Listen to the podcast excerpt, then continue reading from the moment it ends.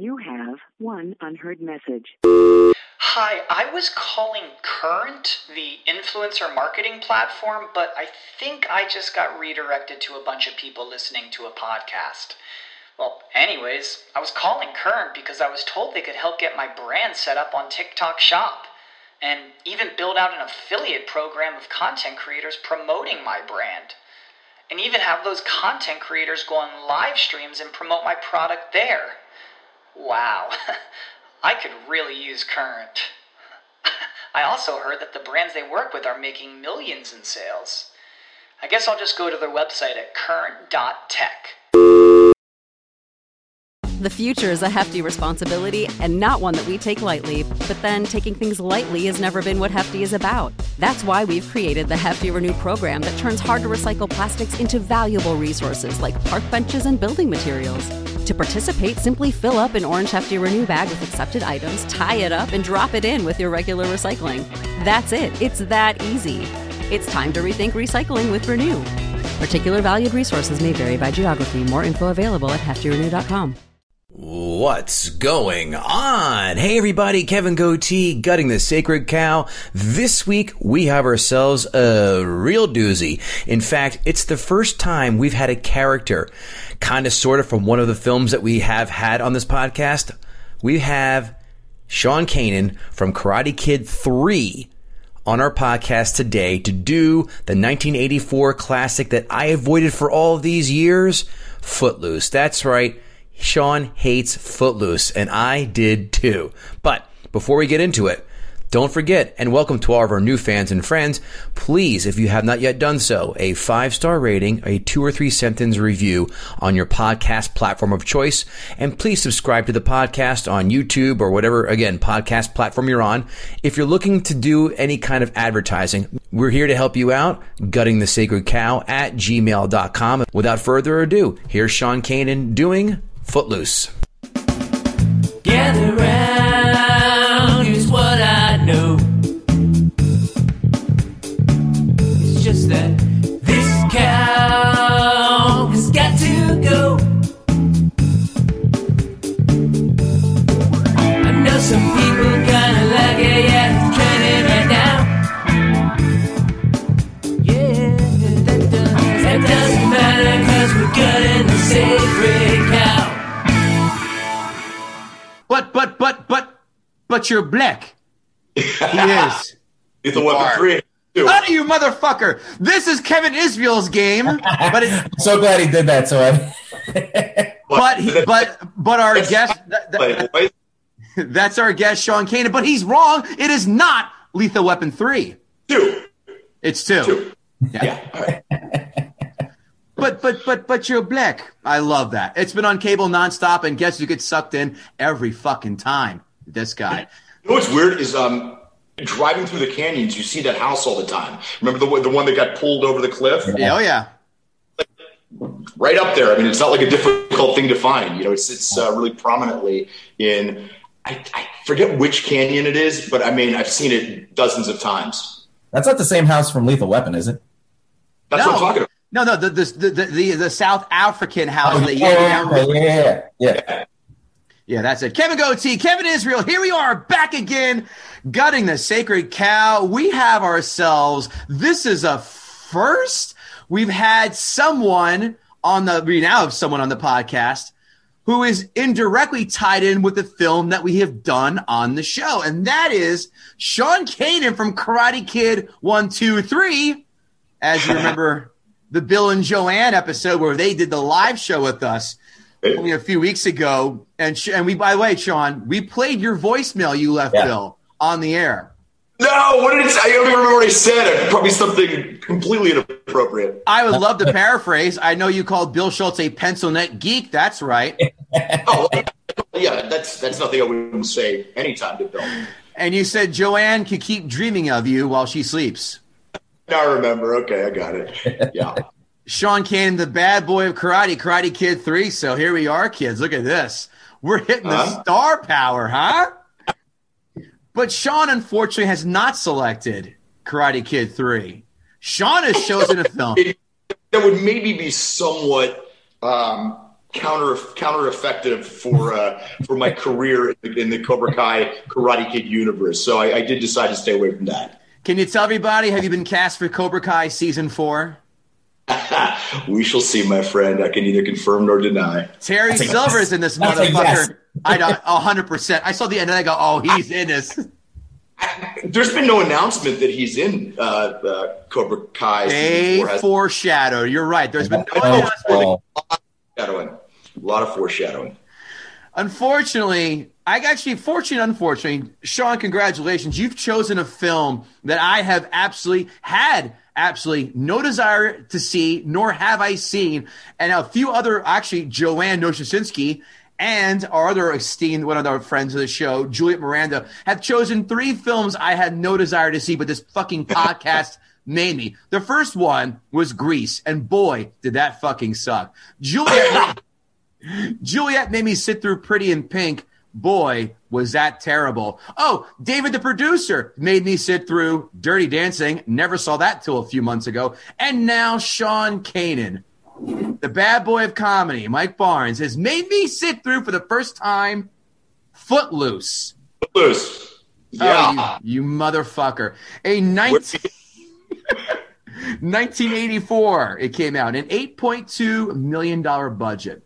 A gross of $80 million at the time, so big fucking money. Now let's turn that into 2021 dollars. $20.8 million budget. $208 million gross in 2020. Pretty big hit. Dude. Yeah. Pretty big hit indeed. They even made a reboot. Did you see that one too, Sean? No, I didn't. I think going back and seeing the original was enough for me, and I felt that I really I saw the reboot. Experienced that. How was the reboot? It was hard. Miles Teller is in it, though, which is surprising. I love him. He's a kid drummer from Whiplash. From Whiplash, yeah. Okay, all right. He's like a legit good actor, and yeah, he's in it. And it was movie's a mess. Well, no, was it? Oh, go. Was it a pretty accurate approximation of the original, or was it? It was, if I remember correctly, it was beat for beat the original. Really? Wow. Yeah, it didn't. It wasn't. It's not like there's a lot of new ground to cover in this movie to begin with. Like, it merited being remade again, you know? Yeah. I mean, there's some movies you don't remake. You don't remake The Godfather, and you don't remake those for other reasons. Yep. Completely. You don't remake Point Break, but they did that. And RoboCop. Fuck them. Oh, speaking of Miles Teller, here's a fun fact. Do you know he was supposed to play the lead in La La Land, but his agent took his sweet-ass time getting back to them that they had to go and change to Gosling? That was a mistake. Really? Because, you know, I mean... Yes, and I'll one-up you. Here's why. Damien Chazelle, who directed Whiplash, that's his boy, also did La La Land.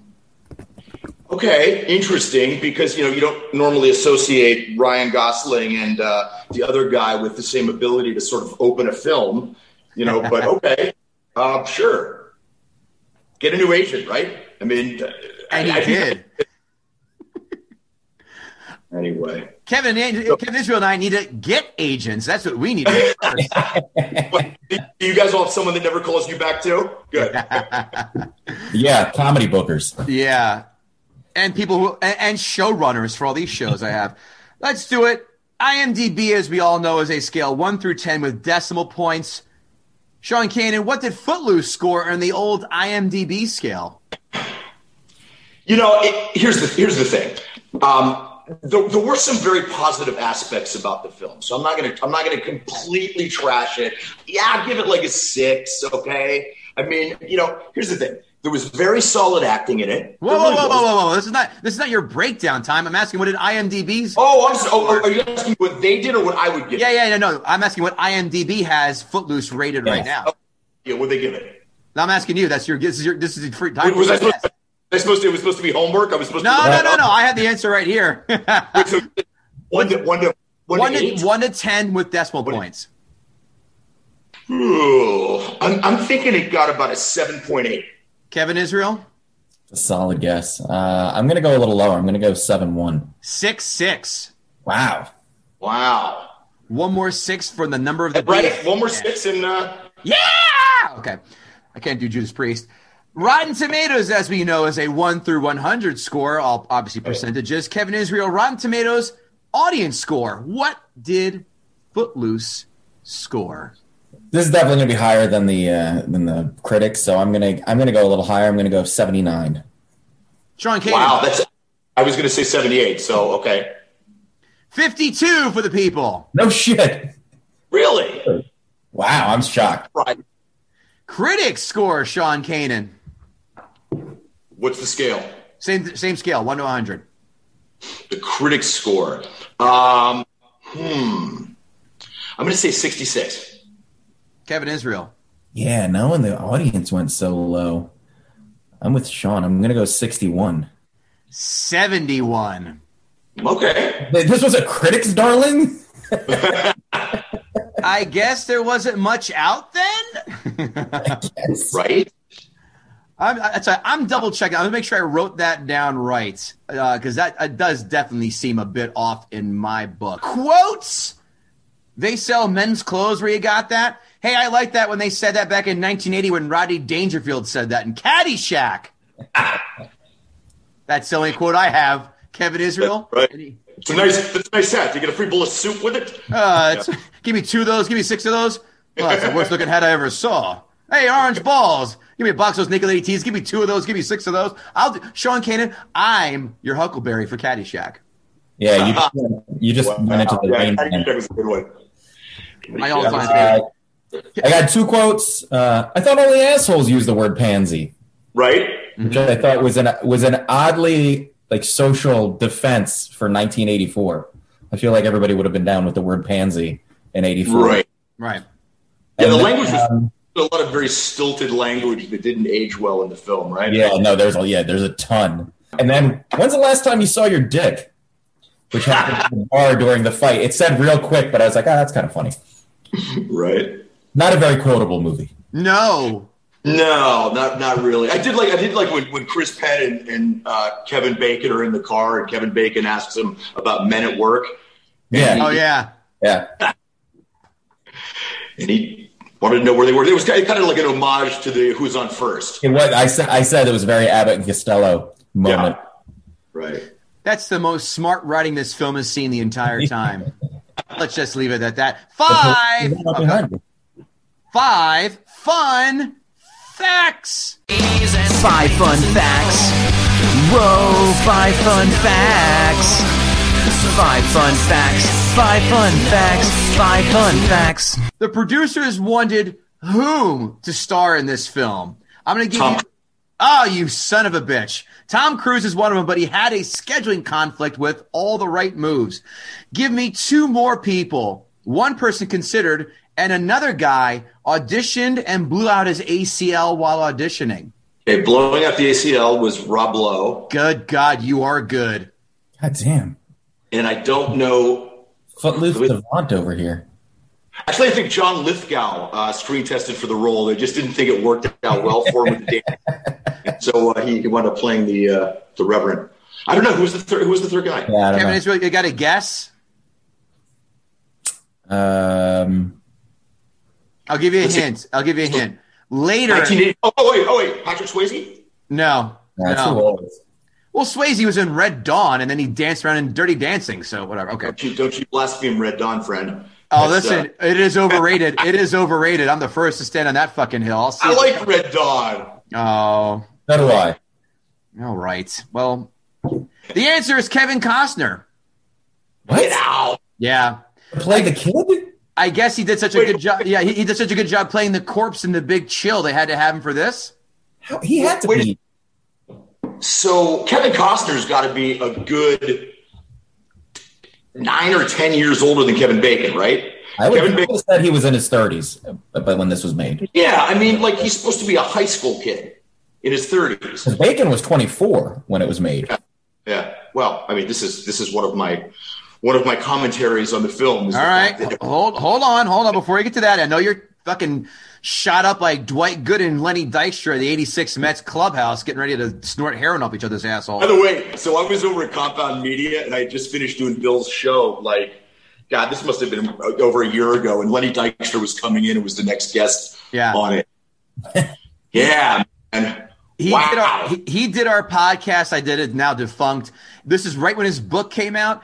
And my buddy Jeff Paul and I, Jeff Paul also who was on the show, we're big baseball guys. We're talking baseball, and Lenny's, he's like, all right, these guys know what we're talking about. Then I go, Lenny, let's cut the bullshit. What are the best city and the worst city for pussy? And he lit up like it was Christmas fucking morning. He goes, let me tell you, the worst city is Pittsburgh by far. He goes, all the coal miners just fuck their cousins and no bullshit. All those women are horrendous. He goes, so to have my buddy go get a U-Haul, yes, literally a U-Haul full of booze, go to University of Pittsburgh, excuse me, and bring some of the gals from college up to my penthouse when we were playing the Pirates at home. Wow. That's a story, right? All right. Number two, there was actually a third person considered for the role. Christopher Atkins. Does that name ring a bell? Sure. Blue Lagoon. Right. But guess what? He was under the influence of drugs and/or alcohol when he met with the producers and the director before taking a vacation where he's planning to have more fun, in quotes. When he found out he lost the role, Atkins had a breakdown and was hospitalized. Wow. I thought it was because he read the script. He just read the script. Hey-oh.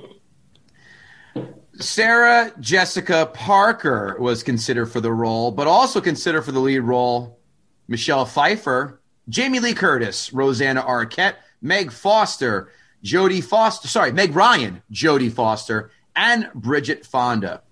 Wow. Here's another fun fact.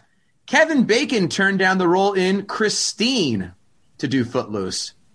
Daryl Hannah turned down Footloose to do Splash. What? Yeah. Daryl Hannah and the girl who played the lead have a very similar quality, I think. No, yeah. Daryl Hannah was hot. Last one. John Lithgow and Diane Wiest skinny dipped in the hotel pool during filming. Guess who now has something else to picture to keep in his mind while having sex with my wife so I don't come too damn fast?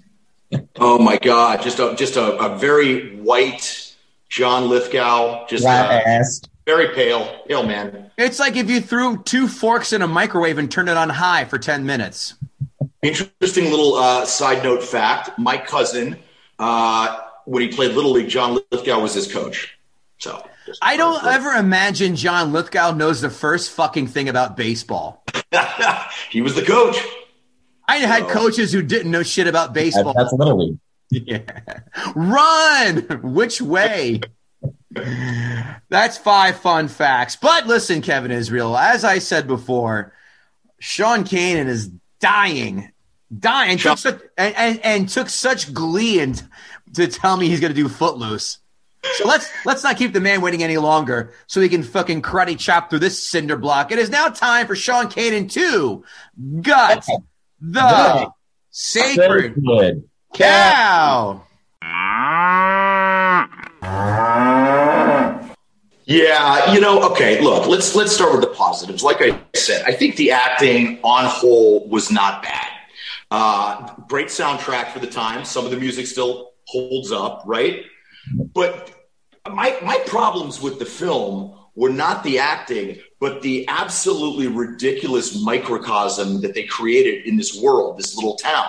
I mean, first of all, it's this little tiny town.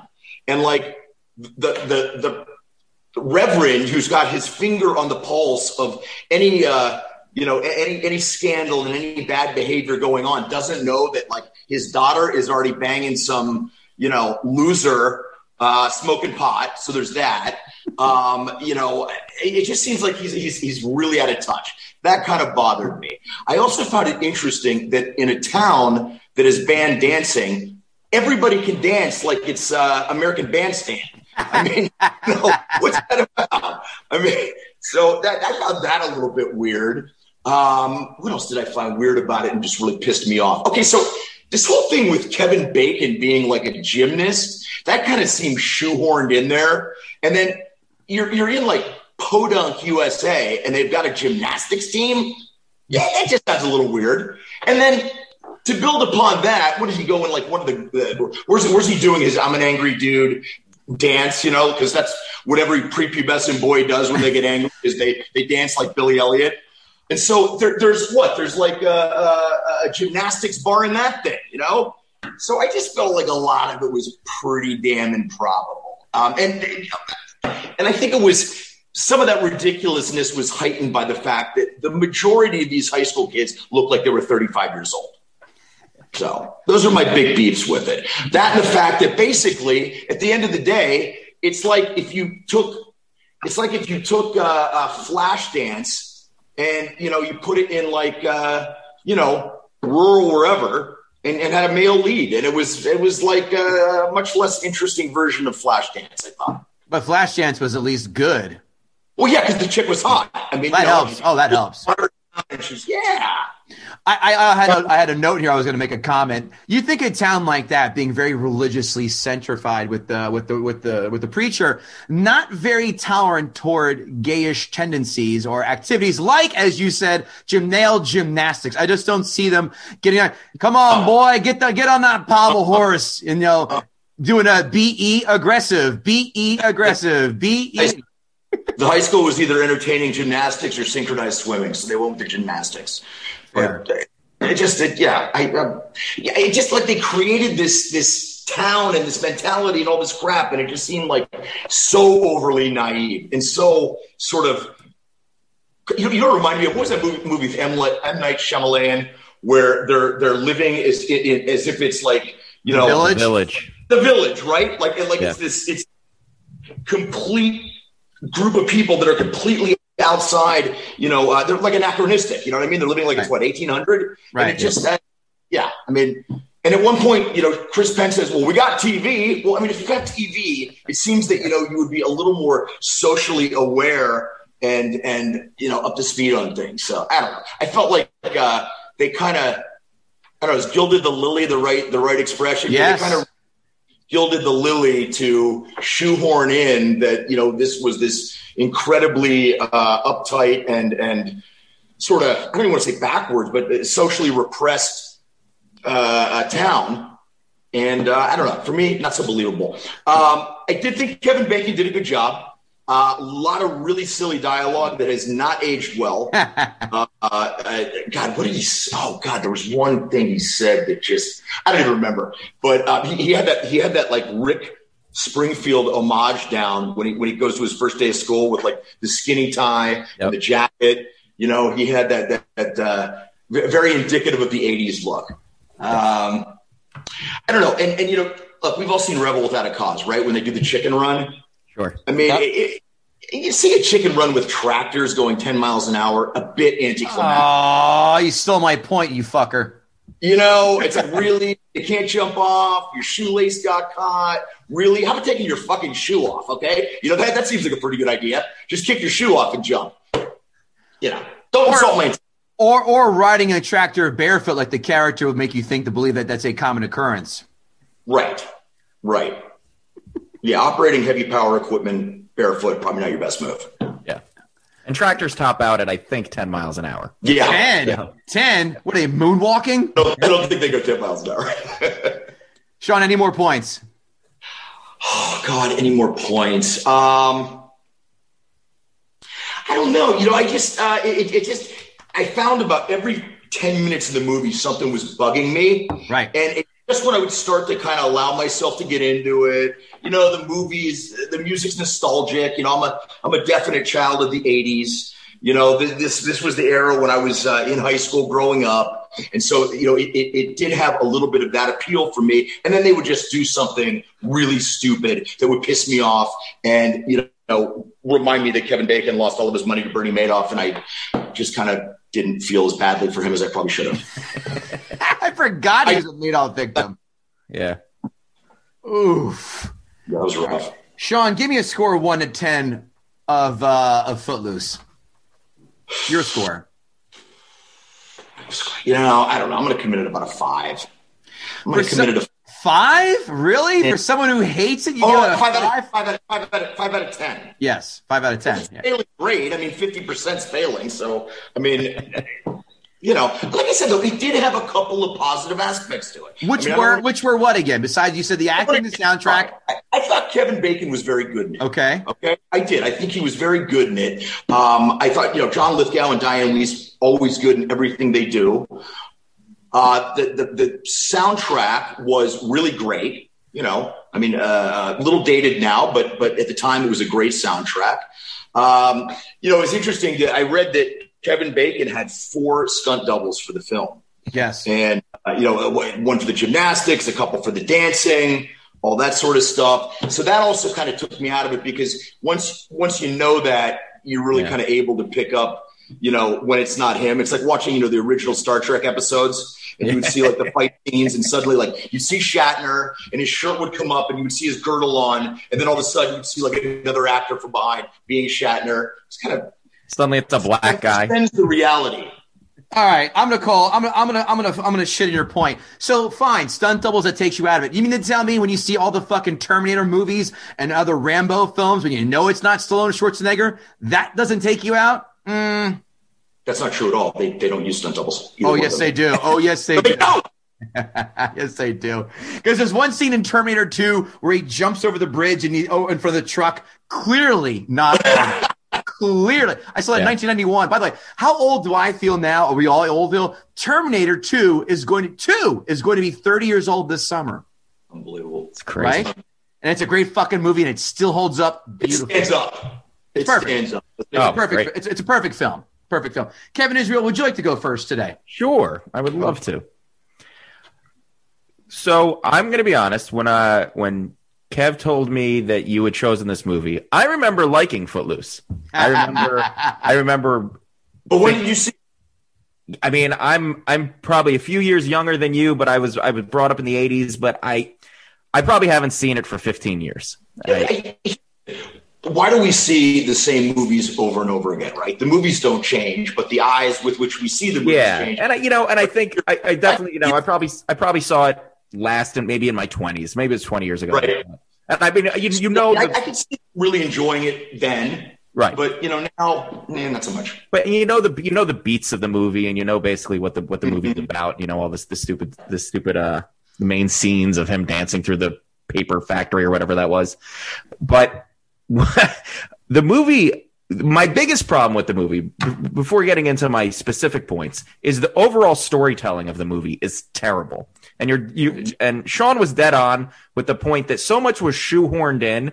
I feel like the writers of this movie had like a couple of scenes that they came up with, and they're like, we want a guy dancing in a factory, and we want a big dance number at the end, and we want a church. Go with that. Right. And then they just made, because the movie never flows together. The scenes don't flow together. Stuff just kind of happens, and you have to understand what's happening.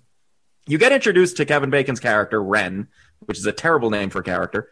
And you don't really know exactly why he's there. You know, it's obvious that his family just moved there, but you don't get a lot of that backstory. You finally find out that I think the father left the mother. The father left, yeah. And that's kind of just, that's sort of told as an aside, and that's kind of why he's mad. And they keep saying that he's dangerous, and he's this bad boy, and he's drunk. And it's like, he drives a Volkswagen Beetle. That likes to dance. Right. You know? He's a gymnast who dances and drives a Volkswagen. Like, he's the least threatening bad boy. Although I will say this though. The yellow Volkswagen that he drove, correct me if I'm wrong, but isn't that the same car Ted Bundy drove? So Ted Bundy definitely drove a Volkswagen. It was the yellow or brown, so maybe, I don't know. You might be right. I was going to say, I've seen more badasses in Gymkata than this film. Wait, what was that guy's name? Oh, God, I just saw a funny show. And we just talked about Gymkata. We did? No, we didn't. Maybe I wasn't having a conversation with you. I just recently brought up Gymkata. Oh. Yeah, Gymkata. What's that? The problem is, I think everyone knows it's horrible. I don't think anyone's like, Jesus, you're going to gut the sacred cow of Gymkata. Right. How dare you, sir? I just remember the final scene had a pommel horse in the middle of like a I don't know where, in a square where he was fighting, and he just starts spinning around on the pommel horse and kicking everybody. I was like, why would that ever be anywhere besides a gymnasium? But speaking of a gymnasium, the whole thing, and like you said, the whole thing with him being on the gymnastics team. That was never even really talked about. There's just suddenly a scene where he's doing gymnastics with the guy, with the redneck kid. And it's just, and they don't, there's no reason for him to be doing that. None whatsoever. And then you find out later that he gets kicked off the team that you never see him on. You never see him with the team. You never see him competing. Right. You just see that one scene of him flipping around alone in the gym with the friend. And then suddenly he's kicked off the team. The movie just flows terribly together. Yeah. I they could have done a lot more work on developing the character, because there probably would have been some interesting stuff there that would have given it some depth, right? Right. Well, the whole idea of this really conservative town that doesn't dance, and I agree that it does feel a little bit anachronistic in that if this movie was set in like the early 1900s, I might have been able to buy into it. But in the 1980s, where people were just batshit crazy, doing drugs and dancing and all that stuff. Or cocaine, dancing. Right. Yeah. Right. So it's a little hard to swallow, and it just, and I think we've just seen so many movies since then with big real problems. Just the idea of like, they won't let us dance. It's like, really? Then fucking move. Like, that's the biggest problem you have in your life. You can't dance. Like, Jesus Christ, get out of that town. Like, this isn't the end of the world. Like, we've seen movies where there are meteors coming at Earth. You can go dance somewhere else.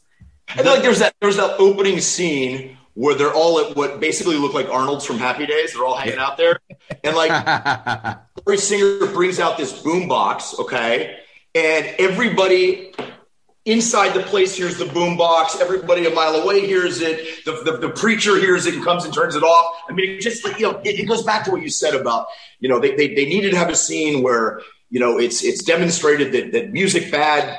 You know, the preacher is kind of the, you know, he's keeping all the kids from doing that, and he's constantly watching them. It just felt kind of phony to me. Yeah, 100% agree.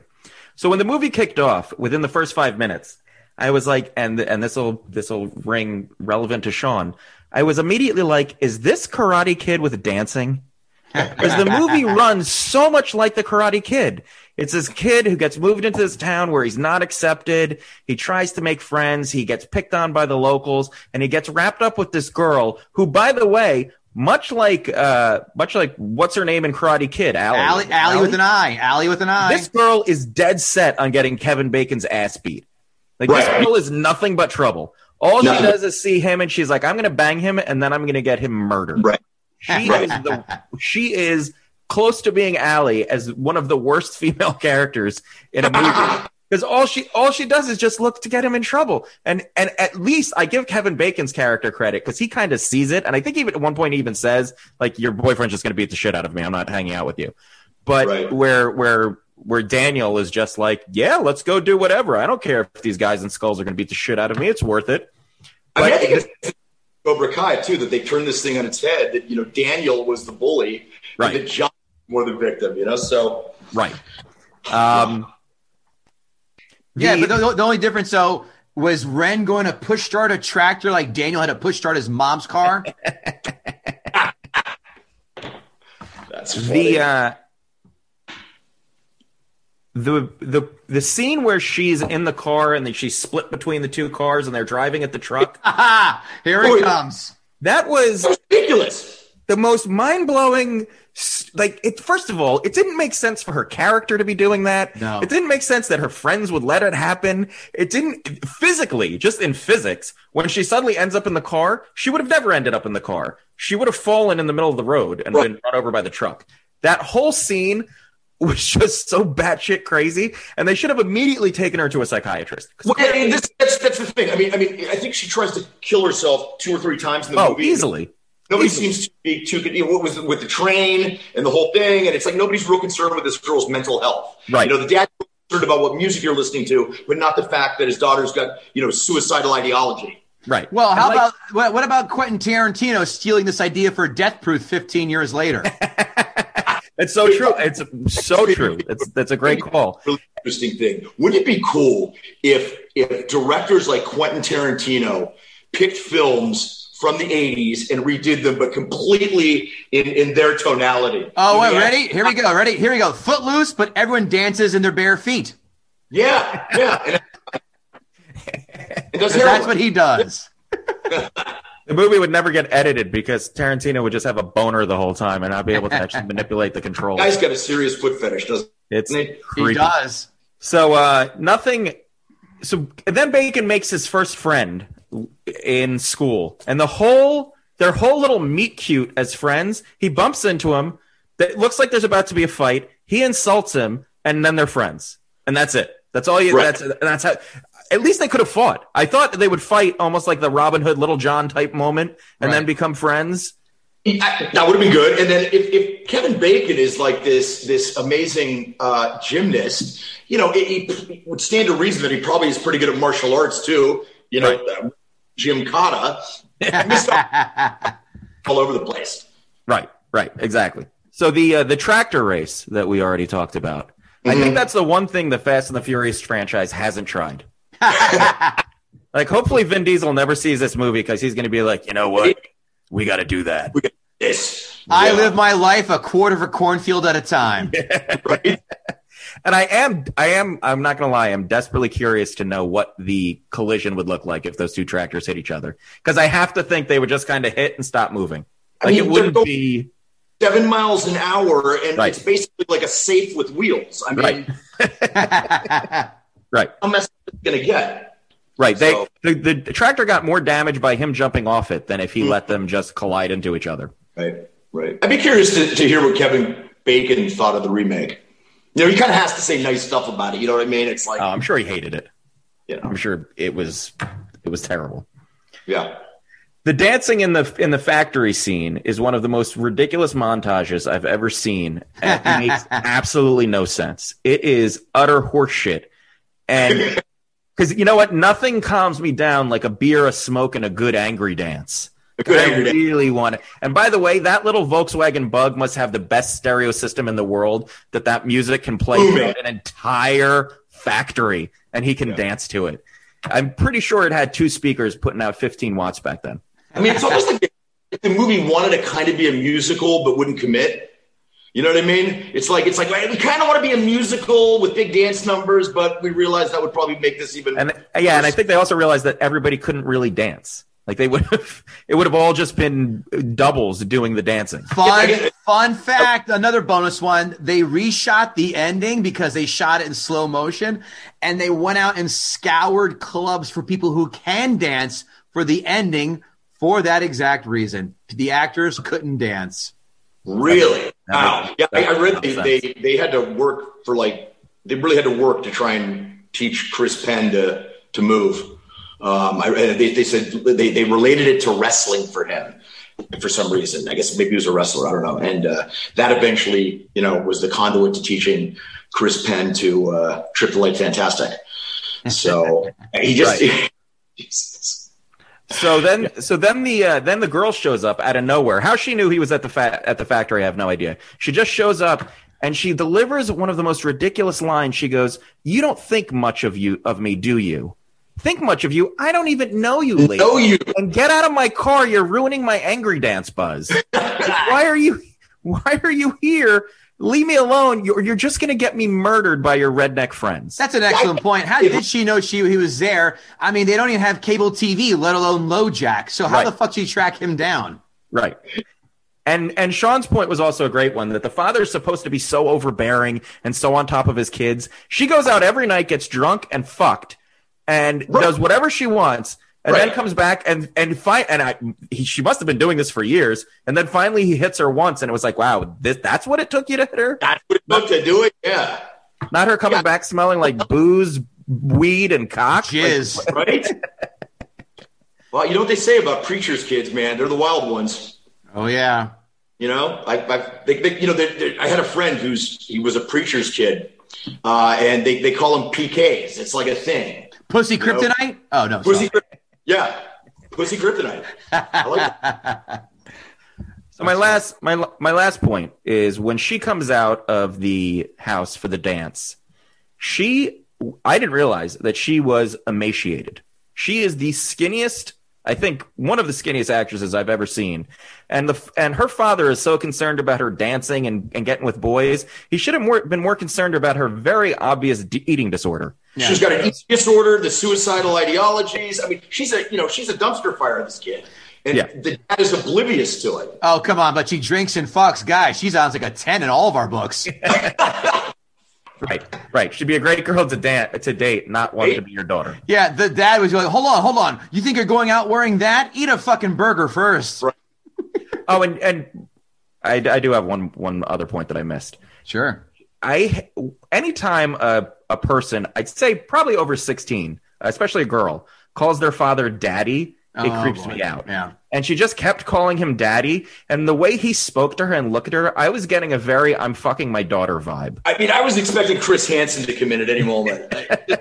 I was just, you know, I mean, obviously it's not that movie, but there was just such a creepy pedophile incest vibe from Lithgow that and knowing that he was at the church, it was just creepy. But and I get flashes of him from, you know, The World According to Garp and Drag. Well, it wasn't Drag, I guess. He was great in that though. That was a good movie. Yes, that was a good movie. Movie. Did it again? He may have won the Oscar for that. I'm not sure. Well, if he didn't win it for that, he sure as shit should have wore it for Harry the Hendersons. Harry and the Hendersons? Yeah. Yeah. We did that creepy movie where he played twins. Raising Cain. That was kind of fun. Never saw it. Just remember the name of that. Good call, brother. He was also pretty good in Cliffhanger with Stallone. Oh, my God. I was going to say that. Yes. That's right. Yeah. Yeah. Wow, I've only seen that movie once. Yeah, he was very good in that. I did a film that was a kind of low budget. No, it wasn't kind of low budget. It was a low budget film. And what they did was they bought the footage from Cliffhanger of everybody up on the mountain. And so, but like the long shots, okay? And so all of our wardrobe, all the characters matched what those characters in Cliffhanger were wearing, right? So you would see us in this little tiny movie out in the snow, and then they'd cut back, and it would be like this $10 million sweeping shot. And they also had stuff that they from an airplane that they bought and cut in. So this little tiny movie that was probably like $1 million, you know, suddenly looked like a $50 million movie. So what's the name of this movie? I need to know. Well, it had two names, believe it or not, which is weird. Sometimes movies have an initial name and then they change the name. It was called Extreme Limits with Treat Williams. No, I'm definitely watching that. Yeah. Treat Williams, the king of TV movies himself. Yeah, right. Yeah, but he's done some big features. Yeah, you know, he was in what was that Brad Pitt movie about the IRA with Devil's Own? Devil's Own, right? Devil's Own. No, that wasn't bad. I didn't see that just because didn't see it. Kevin, so in the end, as far as Footloose goes, this was an extreme disappointment. Sean is right. It did the soundtrack holds up, especially for that time. It's very nostalgic. The movie itself is a disaster. The pacing is all off. The storytelling is terrible. Kevin Bacon was very likable in it, but it just wasn't. You can't fault the guy for it. I mean, it's not like he tanked the movie. No, not at all. But it just he wasn't given really anything to work with, and his character was never really developed. So I was actually disappointed at how much I didn't like this movie because I thought. KG and I were going to be at odds on this one, but this was this movie's a shit fest. It's pretty bad, and I mean the fact that I kind of got the flavor about 3/4 of the way through. I didn't really feel like it required any more research, but I forced myself to watch the whole thing. I appreciate that. Already going through the opening credits monologue of just seeing everyone's feet dancing and tapping was annoying enough. Yep. But in for a penny, in for a pound, I watched the whole thing. Yep. Give me a number, Kevin. Give me a number, Kevin Israel. 4. Oof, worse than our guess. This is great. Yeah. These notes brought to you by Gutting the Sacred Cow. There's still people involved with that film that potentially I will work with someday. So I got to take my bet. I can't just slag everybody. I'm going to wind up walking into an audition one time, and it's going to be like, what are the creative forces of the film? And just, yeah. Well, Sean, that's a good news for our podcast because if we can have that kind of reach, that means we fucking made it. So there. Guys, you've arrived. These notes brought to you by guttingthesacredcow.com. Kevin Israel, why don't you show everybody, a la Price is Right Girls, the coffee mug that you can get from our website. You can get T-shirts, hats, bags, hoodies, cell phone holders, you name it. You can get it at guttingthesacredcow.com. Make sure you go over and give us a 5-star rating, 2-sentence, 3-sentence review on your podcast platform of choice. And hey, we're on Patreon now. So if you want to kick a few bucks our way, because we give you all this fantastic free content, including those free blogs Monday through Friday, we'll go right ahead and be a saint. Patreon.com/Gutting the Sacred Cow. Notes. Sarah Jessica Parker was in the TV show Square Pegs, which perfectly describes the wart she has in her face. Oh, Jesus. That hit Sean real good there. He just laughed and nodded because he was, oh, what if I have to work with her too? She's a very nice person.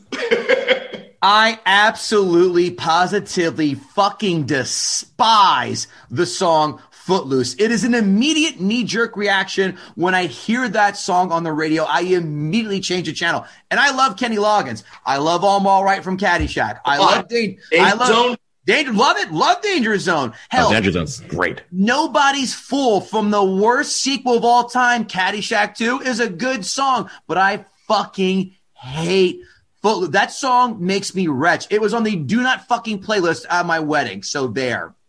So Kevin Bacon apparently, when he goes to places where there's a DJ, pays the DJ not to play it. Yep, read that. And I can understand that, because I'll tell you something. I went to Malaysia for a tennis tournament like 30 years ago, and Dionne Warwick was one of the people that was one of the celebs who went, and every time we would walk into a restaurant or a bar, they would play Do You Know the Way to San Jose? And like the first three times, it's kind of cute, and it's like flattering, and then by the end of it, you know, she was like, fucking egg, and they're still playing. Oh, I'm more surprised they didn't play "You're the Best Around" when you walked in the door. I should literally have a guy with, you know, a boombox walking behind me playing that song everywhere I go, because I am the best. So you have a Radio Raheem behind you at all times. Love it. Radio Raheem. Oh, nice. That's call, Radio Raheem. You're goddamn right, it is a nice call. The side effects of growing up in a boring town may include straddling moving cars, as well as possible death by drunk driving or driving the wrong lane. Please take a caution. Did you guys notice, because I love screaming out, oh my God, that's so-and-so. Kevin Bacon's mom in this film, Lorraine McFly's mother in 1955 Back to the Future 1. Wow. Oh. Wow. Saw that, and I paused it. I go, 15 seconds, and I'm going to get this. And I thought, I think I might be wrong about this, but I thought at first that the guy who played the main bully that he had the tractor thing with, I thought that was the guy that Richard Gere beat up in An Officer and a Gentleman outside the bar. I may be wrong. They look very, very similar. I haven't seen Officer and a Gentleman in 20 years. Oh, no, I haven't. I haven't seen it in 15, 20 years, I'm saying. Come on, it's great. Is this a rewatch movie, Sean? That is not a rewatch movie. Where else to go? It's such a good movie. Until you realize, oh, that man shoved a gerbil up his ass many times. No. Listen, if we were all judged on our darkest moments, if I had a nickel, you know. If you had a nickel for every time someone shoved a gerbil in your ass, Sean? I'll tell you. You and Ralph Macchio got drunk on the set of Karate Kid 3 and did the old gerbil game? Well, that's a different story. Happened. I need a lighter and a toilet paper roll. Kevin. Wait, can I digress for a second and tell you one really big funny story? So my wife used to work in a hospital, and a guy came in one time, and he had this really distended belly. And so they gave him an X-ray, and the radiology tech comes out, and he's just like shaking his head, and he can't figure out what the hell's going on, because they saw like the image of all these little faces in his stomach. And the guy had a mental problem where he couldn't stop himself from eating Barbie heads. And he had eaten so many Barbie heads, they were poking out of his stomach.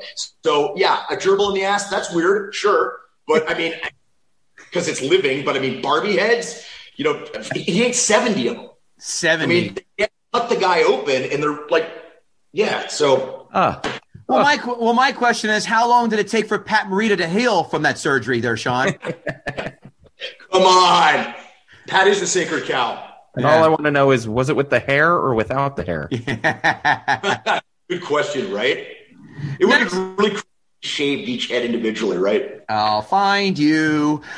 Thank you. Kevin Israel, get ready for a That Doesn't Happen. No one dances while playing video games. That doesn't happen. unless you're playing Dance Dance Revolution, in which that job, the game, is a dance the entire time. Right. Dance Dance Revolution. But no one dances while playing video games. As a video game veteran for 40 fucking years, no. That doesn't happen.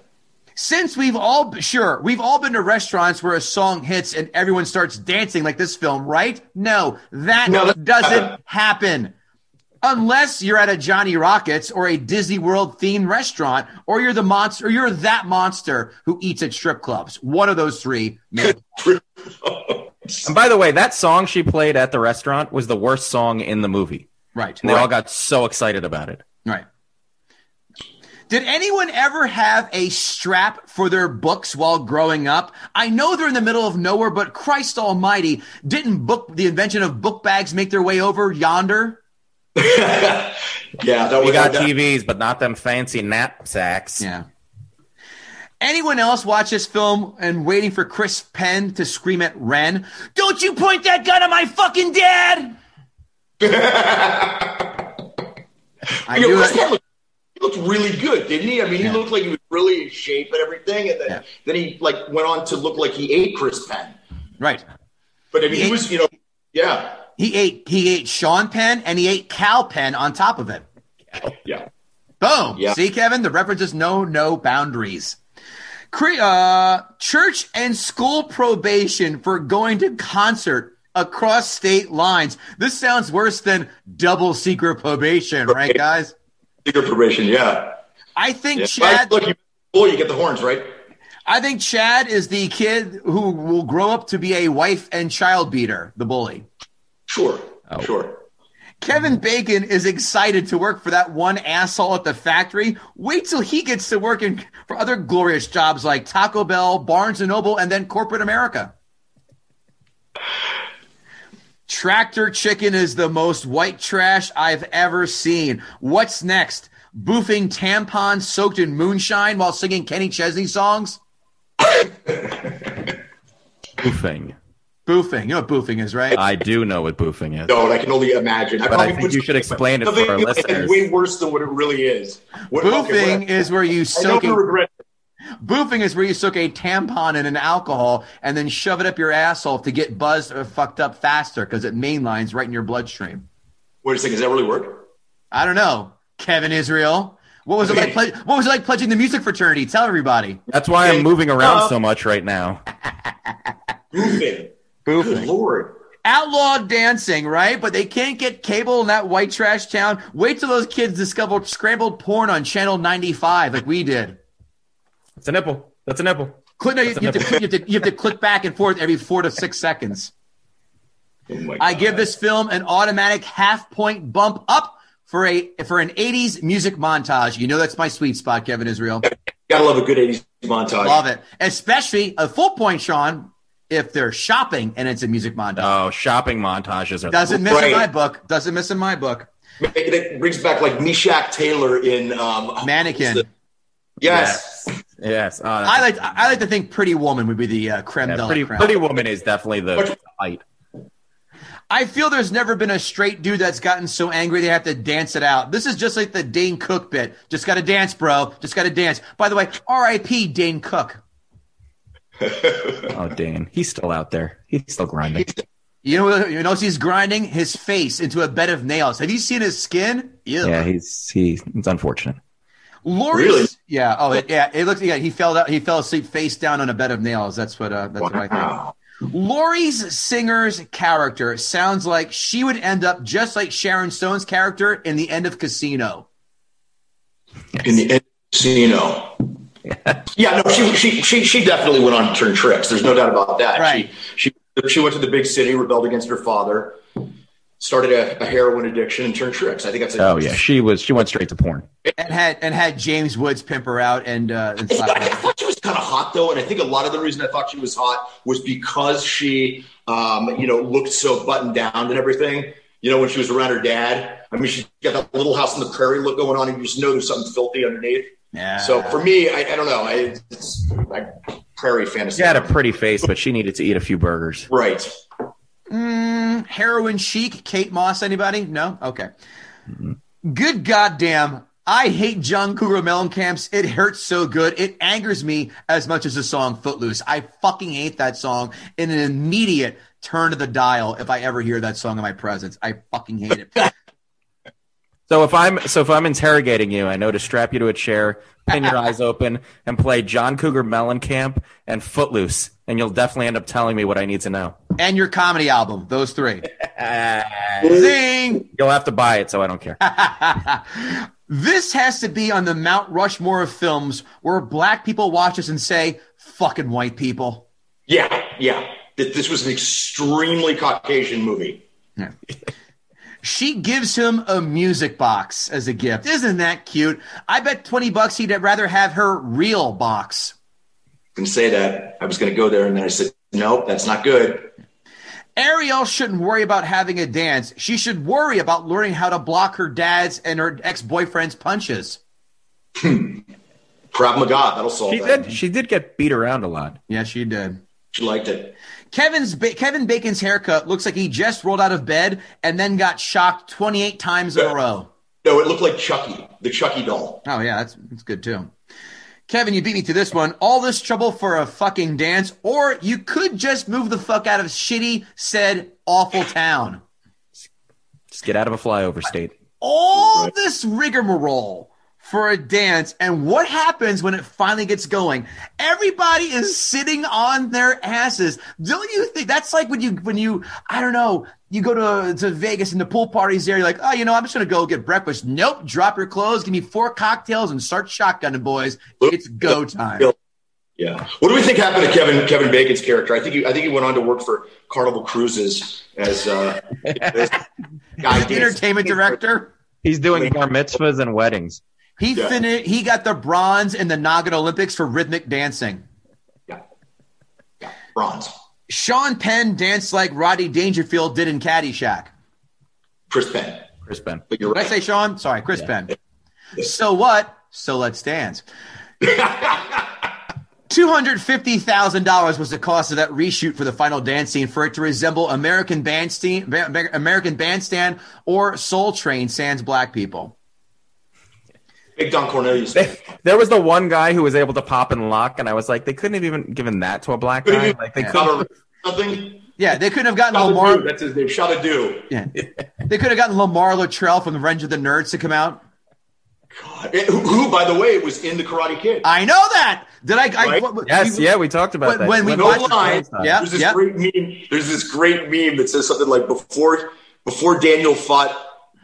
It was Larry B. Scott. They had him in the Cobra Kai outfit. He was Lamar. I don't know. I totally botched that. Lamar Luttrell. When we did our live show, I called that right the fuck out, and that was met with a vicious round of applause and laughter. So one of the things I really like about being an actor is you never know who you're going to wind up meeting at any given time. And I was doing, I was doing some autograph show or something in Manhattan, and was hanging out with Larry B. Scott, Lamar, and the kid who played Wormser. Like 24 hours. It was really fun too. Awesome. Was it more fun to watch him try and score heroin at the at the Port Authority? No. Come on now.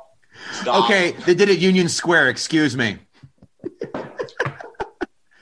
He's laughing because he wants to say stuff, but he's afraid he's going to run into the next Comic-Con convention. Luckily, they're all doing Comic-Cons now, so you don't see people in person. So maybe that's true. Good point. I can't wait till you have to you have to tell stories of what it's like watching Ogre yell out nerds while signing autographs for $15 a pop and watch you go. I did the television version. They made a pilot of Revenge of the Nerds. I know. It was bad. The Ted McGill. No, it never aired, I don't think. It was horrendous. I thought it did. I could be wrong, but I thought I remember seeing something like that. Did it? It might have. Oh, they did a show with the parents, with the main characters as parents, and then it was their kids that were nerds. Yeah, Steven, a funnier take would have been it's the parents who were nerds and they had really cool hip kids. Yeah, well, so in the parents ended up becoming like cool, and then they kind of forgot where they came from, and their kids were nerds. The guys that are nerds in college go on to be tech billionaires. Right. You know, and so, you know, you can buy a lot of style and stuff when you're a billionaire. Oh yeah. Yeah. So speaking of Revenge of the Nerds, do you know who played Louis Skolnick's dad in that? Jamie Cromwell, you know, the chief the lieutenant from L.A. Confidential and Babe. He was the main character in Babe. James Cromwell played Cromwell, yeah. Real? Yes, he did. Oh my God, yes, he did. Because you know why? Because they kind of changed his look so much. I had to think about it for a second, but you're right. Yeah. Thanks to this podcast, I've been forced to watch films I had no desire whatsoever to watch. Grease, Dirty Dancing, and now Footloose. There is nothing about this film that resonated with me. Nothing I could relate to, but it's just fine. I don't need to relate to everything that I see. And by the way, this was based on a true story. But I just can't buy into nor care about a town that's ruled by a preacher's selfishness and control over the town of dancing. What's this? English taking dominion over the Irish because they weren't allowed to dance. And now we have Irish folk dancing because of that. Yuck. Gross. The kids who just want to dance, ugh, no one is buying this. No one cares. I could care less about the characters. Chicken tractor races. Has this ever happened? Racing toward each other at 8 miles an hour. Dancing out your anger in abandoned warehouses. If people want to see kids dancing to a pretty good soundtrack, sans the two songs that make me mental, fine. But not because of this story. This film sucks monkey asshole. But not as bad as Grease. 2.5 out of 10. Fuck this film. Wow. Yeah, I concur. As the words of Blaine Merriweather and Antoine from Men on Film, hated it. Deformation. With a twist and a kiss. Critics, 5-star reviews. Critics, 5-star reviews. Critics, 5-star reviews. Critics, 5-star reviews. I will always be grateful for the way this film has positively impacted my life. A dated rebellion tale. I know it's not a classic, but I wanted more dancing. Great hair, though. Only the most cynical would never admit to tapping their toes to Logan's title track. Well, I guess I'm that cynical asshole. Yeah, I think everybody listening will agree. Critics, 1-star reviews. Critics, 1-star reviews. Critics, 1-star reviews. Footloose turns out to be a Boy Scout version of Flashdance, a carefully toned down, overly respectable piece of schmaltz. Schmaltz. Yeah. That's one of your words there, Kevin. That is my people. It's Kevin. My people. Remember the story? That's right. Look at you. Kevin Bacon moves like a machete chopping through the jungle. I don't know if that's a good thing or a bad thing. I couldn't. Thank you. I'm like, that doesn't sound that bad. All right. Isn't that what a machete is supposed to do? Right. You're right. It was effective, I guess. See, if you want to be insulting, you'd say he dances like Michael J. Fox got struck by lightning. That would be insulting to the dancing. No. Nope. Stay away from that. Good decision, Sean. Oh, we're going to see him at the Comic-Con where he's autographing hoverboards. Goofy, he's a nice guy here. The man's a national treasure. He is, but actually Canadian treasure. He's not ours. So you're right. Good point. Lawyered. The goofy breakdancing session at the senior prom that closes Footloose is a poor substitute for either the wildly pleasurable spectacles of past Hollywood musicals or the exaggerated pathos of a great team film like Rebel Without a Cause. Mm-hmm. They didn't like the breakdancing? That was their problem? Footloose is a seriously confused movie that tries to do three things and does all three of them badly. Amazon 5-star reviews. Excellent. Amazon 5-star reviews. It's time for Amazon 5-star reviews. 5-star reviews. Hello. If you have not seen this movie, I would be shocked. I would also urge you to watch it right now. I initially watched this movie while I was living in Sweden in 1985. I loved it. My husband loved it, and my kids loved it. It was very entertaining. The story was easy to follow and very interesting. The cast was just excellent in every way possible, and the music rocked. At the time, Sweden did not have public television broadcasting, so renting VCR tapes was what we watched in the evening for entertainment. Also, a lot of fun and card games. Not that there was ever a short of movies to rent, but Footloose was watched many times over. Fast forward to today. What's a VCR tape and who is Kenny Loggins? a young Kevin Bacon is way hotter than the young Huma Doodleit in the remake. And while Julianne Hough is obviously better looking and a better dancer than Laurie Singer, that character isn't the main vantage point of the script. It unbalanced the remake, M.O. Plus, young Sarah Jessica Parker, who famously morphed into iconic Sarah Jessica Parker, is refreshing. It's nice to know we can all evolve from goofy and gangly and awkward into fashionistas given the budget, LOL. Did anyone buy Sarah Jessica Parker as a Gentile in this town? Because for me, I'm immediately like, it's the one Jewish girl in the town that obviously does not look like it's overly tolerant of anything. Jewish people. Yeah. So, I mean, she just did not ring of being, a Presbyterian or whatever. She definitely had a few bricks thrown through her window. A la School Ties. Last 5-star review. I love the movie, the cast, the music. I cannot imagine living in an area that did not have the chance to jam their tunes. I recall the hubby and I going into an area while camping, wanting some drinks. We are not drinkers. Well, real drinkers. And the lady at Walmart was like, this is a dry country.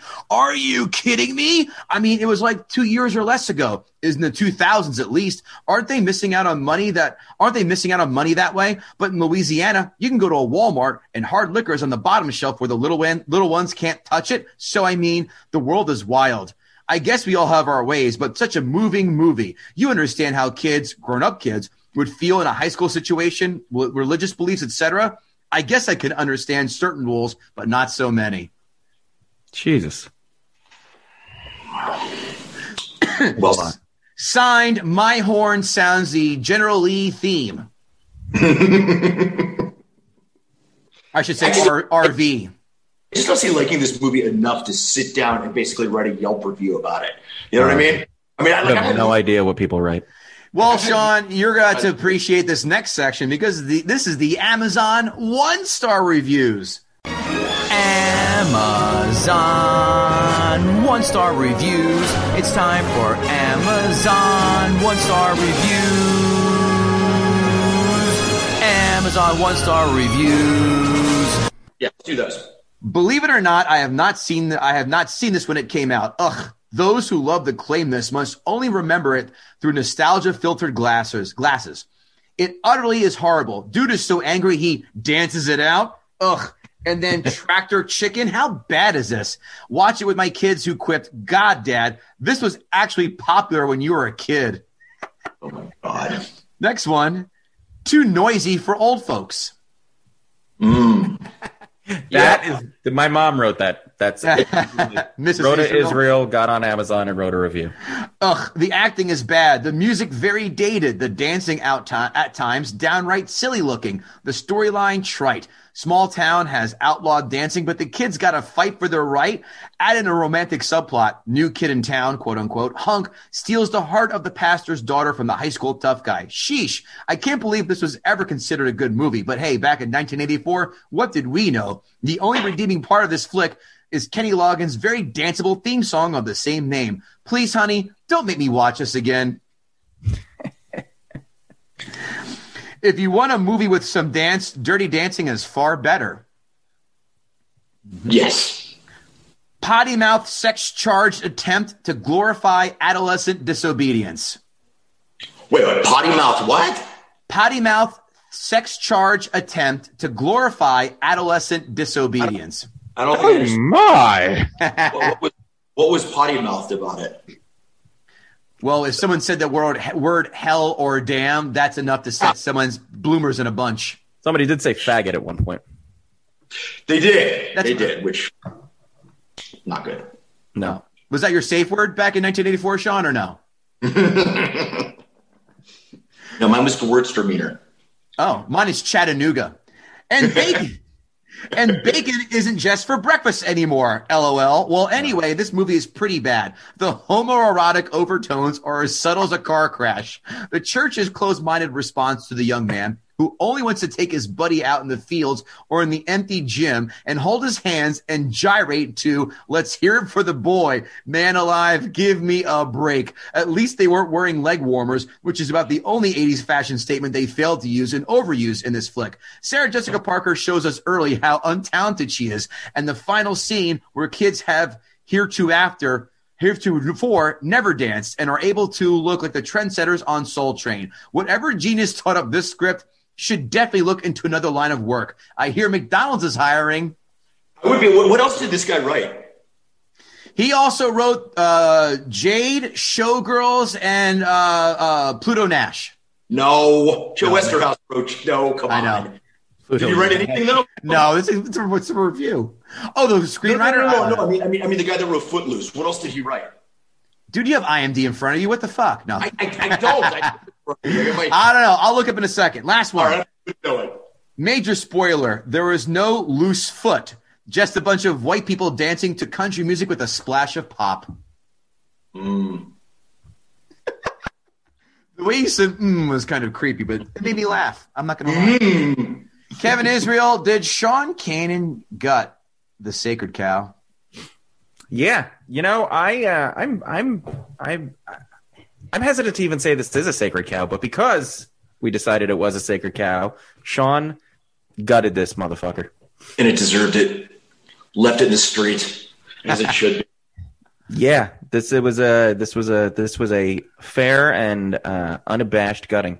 Congratulations. I think like a little side hustle for your show ought to be sequels that really sucked based or remakes, not sequels, remakes that sucked from great movies.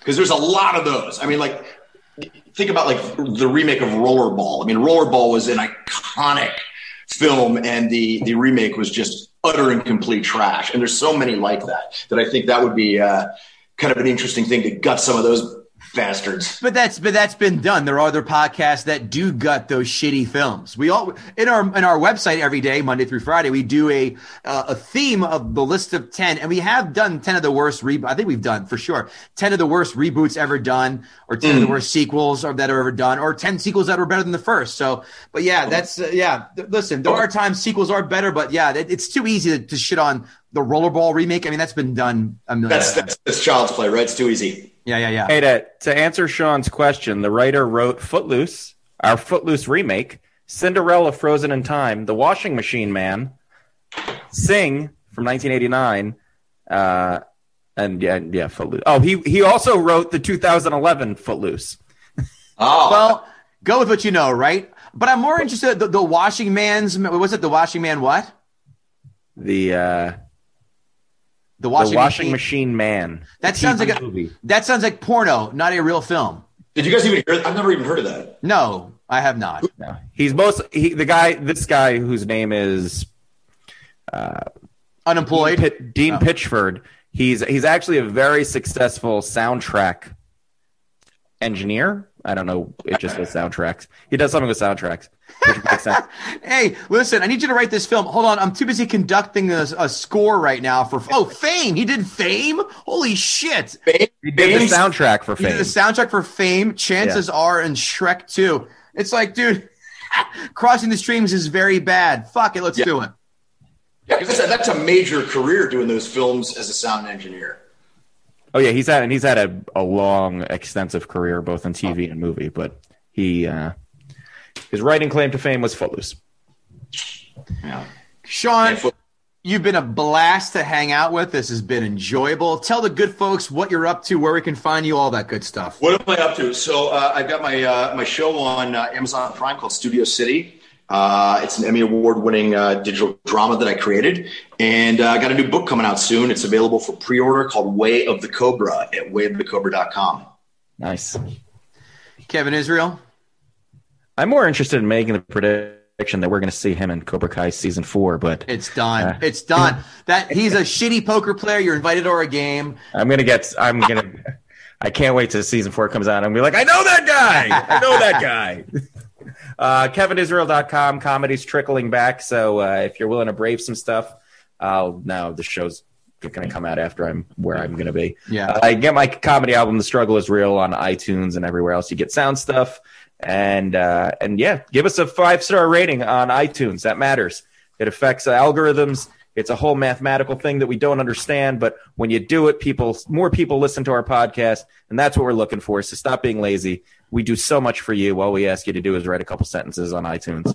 And if you have a product or a brand you want to advertise, email us, guttingthesacredcow@gmail.com, kevingoatz.com. And I also have a show on Amazon, not Emmy Award winning, 8 seasons of comics watching comics on Amazon Prime. That's right now, kids. Get it. Check it out. Sean, you've been a joy. I cannot wait for you to get back out here to the East Coast where you can hang out with Bill and myself and Kevin as well. We'll have some good old-fashioned merriment and tomfoolery.